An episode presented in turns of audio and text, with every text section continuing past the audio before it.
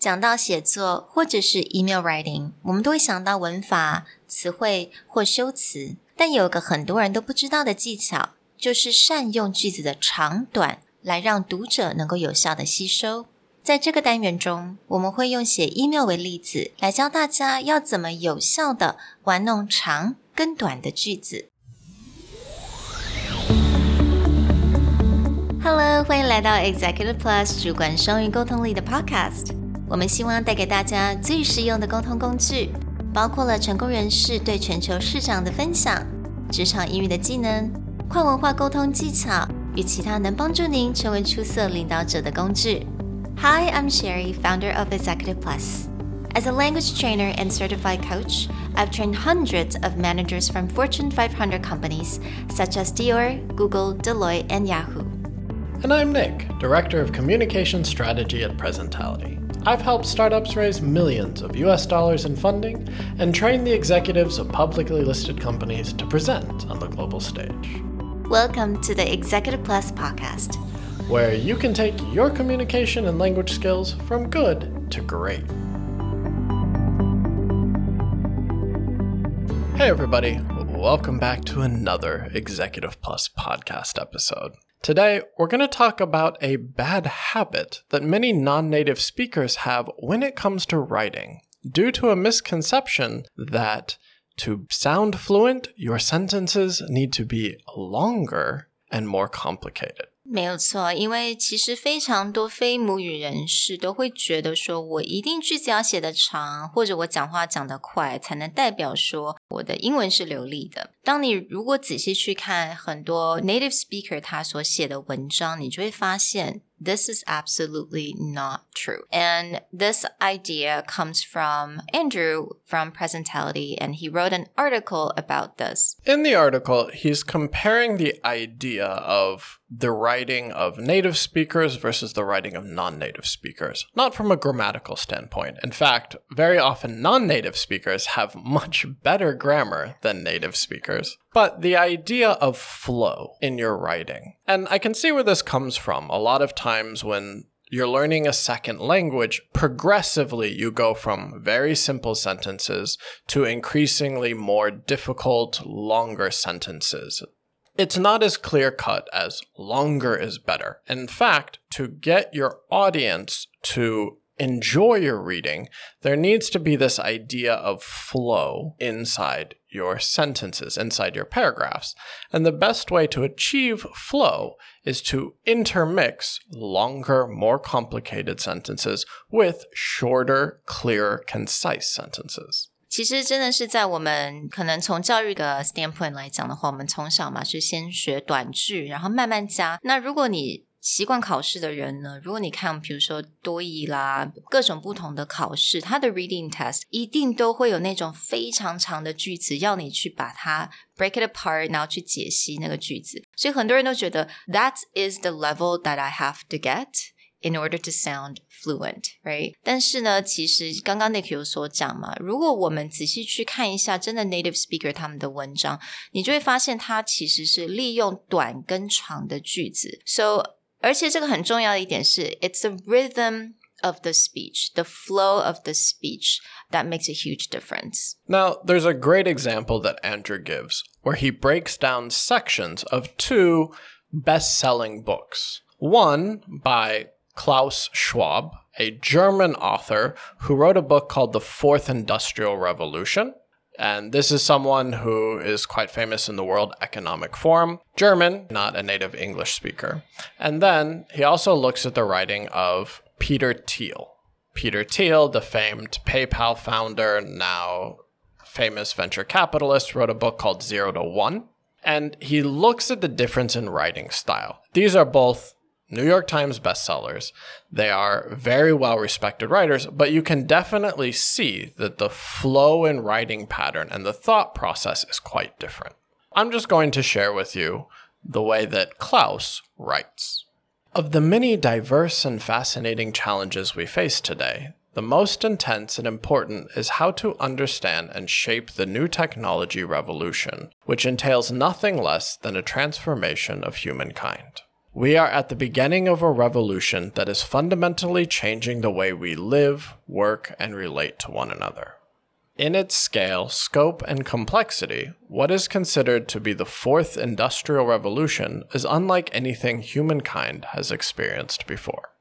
当然，如果你想要知道我们刚刚念是什么的话，我们都会在我们的讲义里面都会提供。Just to do like a really quick count when you're just reading this paragraph from this book, I realized that in each of these sentences, there's about 20 to 30 or above words in just one sentence. Yeah, not only that, and one thing that you'll notice when you see it to be read, that was three sentences. All commas and conjunctions. There was no periods there, except for three times. That's three sentences.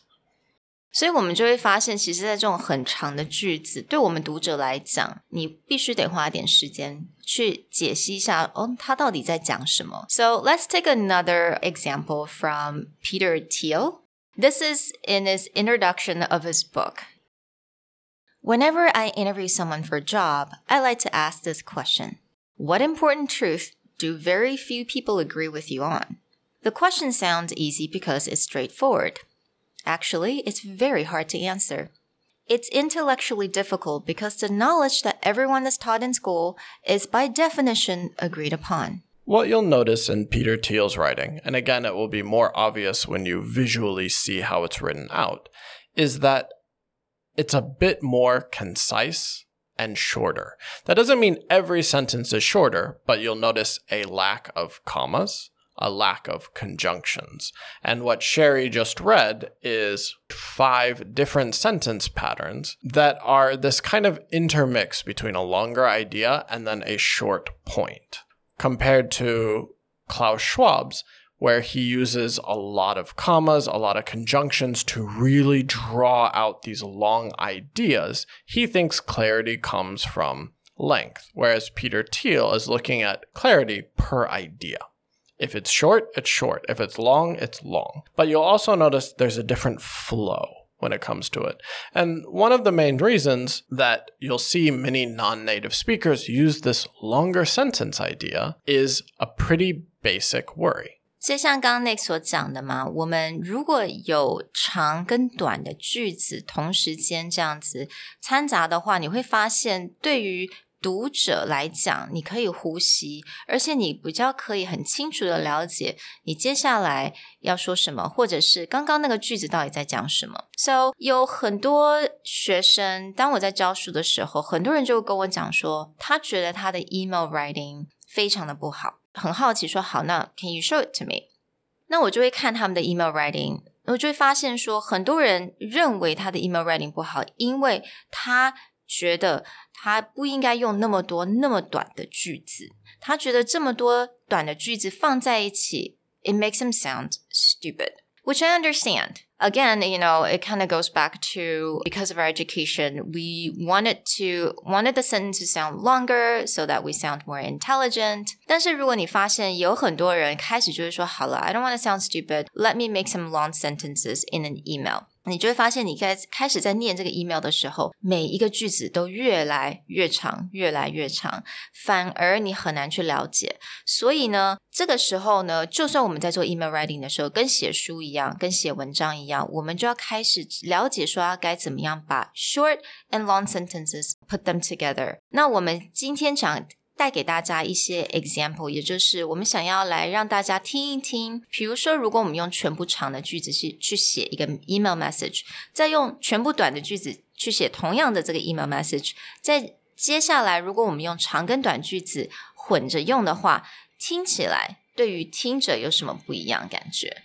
So let's take a look at our first example. where this is a typical email that I would expect a non native speaker to have written because they're mistaking the idea of being eloquent and articulate with being long winded. An email may sound like this. Unfortunately, we cannot proceed with the next shipment due to the fact that our factory has stopped manufacturing products during COVID.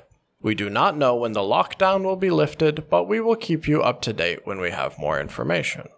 We are currently speaking to another factory in Germany to pick up where we left off.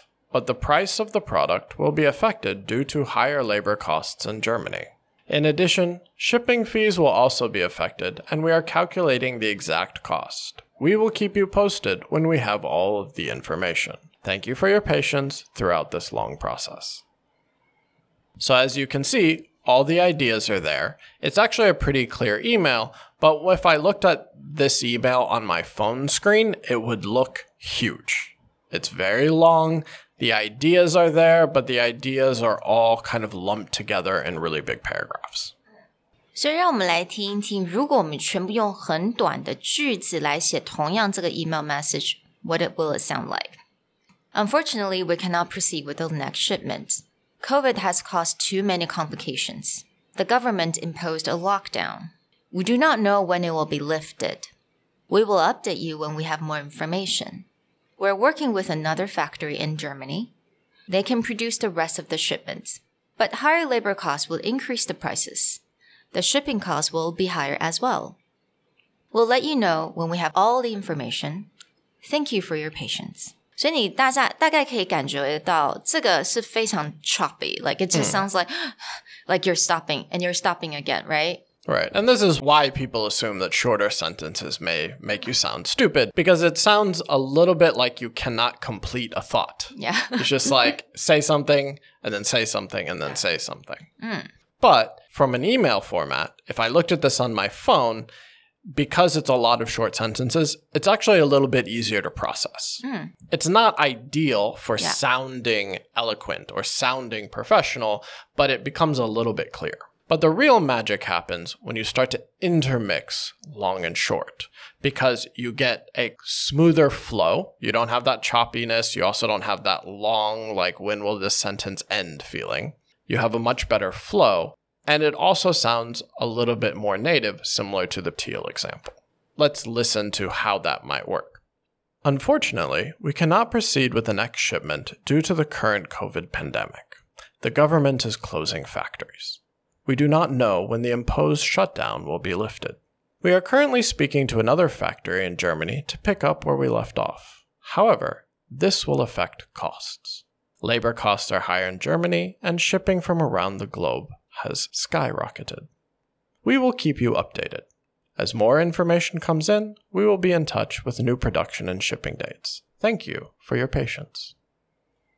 所以你就可以很清楚的感觉得到这个 example，它就会感觉这个 flow 非常的舒服。如果你在看 email 的时候，你也会很清楚的知道说，诶，不同的 paragraph 在哪里，还有它的这个句子它的 ending 是在哪里，你可以非常清楚的看到每一个 paragraph 它的 takeaway 是什么。We really recommend you guys to take a closer look at your email writing and see what it sounds like and what it looks like. One quick rule that you'll notice in the paragraph that I did is if my main idea is long, my details are short.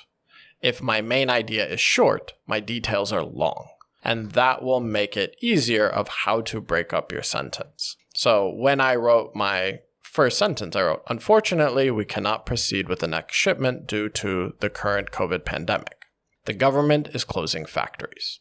Long main idea, short detail. However, if I switch this and I say, this will affect costs, short main idea, then long. Labor costs are higher in Germany and shipping around the globe has skyrocketed. So short main idea, long details. If I intermix these, the flow's a bit better, but it also helps me to break up the sentences.